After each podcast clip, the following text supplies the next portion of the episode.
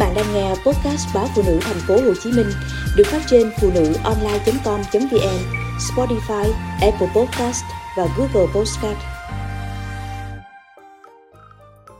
Ngày mai mình đưa ông Táo về trời. Chỉ còn một ngày nữa là đưa ông Táo về trời. Tết đã về đâu đó ngoài kia. Tết về trong cái nắng vàng dịu dàng hông khô nông kiệu, hành, cà rốt làm dưa món của mẹ, về trên từng mái ngói đỏ tươi, len lỏi vào từng ngõ nhỏ. Hồi còn bé, những ngày giáp Tết được nghỉ học, tôi hay lon ton bên quan gánh của bà lên chợ huyện để nghe cái mùi Tết. Mùi chợ thấm dần trong từng thớ thịt cho đến tận đêm giao thừa. Quan gánh cuối năm của bà thường là cau khô, nhang, đèn, chỉ, kim, cúc bấm, kim băng. Lúc bán hàng, bà thường đốt một nén hương để cầu mong bán đắt và cũng là một cách hiệu quả để mời gọi khách đến mua.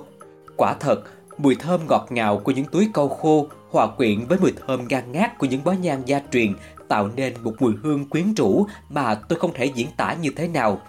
Thôi thì cứ tạm gọi là mùi Tết vậy. Chả trách gánh hàng của bà lúc nào cũng nhộn nhịp, đông khách và nhờ vậy bữa nào tôi cũng được thưởng thức bánh ram, bánh xèo hay bún ốc, bún triêu ở những gian hàng gần đó.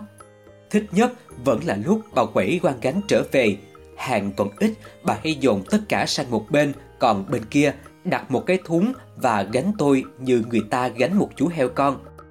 Đi đường, thỉnh thoảng bà liếc xem đứa cháu có sao không. Còn tôi thì miệng chớp dép nhai kẹo, mắt liếc ngang liếc dọc với những chùm bóng bay, những con tò he. Mũi thì tranh thủ hít hà mùi thơm ngậy đầy quyến rũ của những chảo bánh xèo, bánh tét ven đường như sợ mấy đứa trẻ quanh đó tranh mất để rồi sau đó thường ngủ gà ngủ gật trên quan gánh của bà với giấc mơ ngày Tết. Nhanh thật, thoát cái đã gần 20 năm tha hương, tuổi thơ xa ngái đã lùi vào kỷ niệm. Bà cũng đã đi xa, xa mãi. Những ngày giáp Tết, về quê dắt mấy cháu nhỏ đi chợ, tôi không quên cho bọn trẻ tha hồ thưởng thức bánh tét, bánh ram hay bún riêu, bún ốc tại mấy chảy hàng ăn.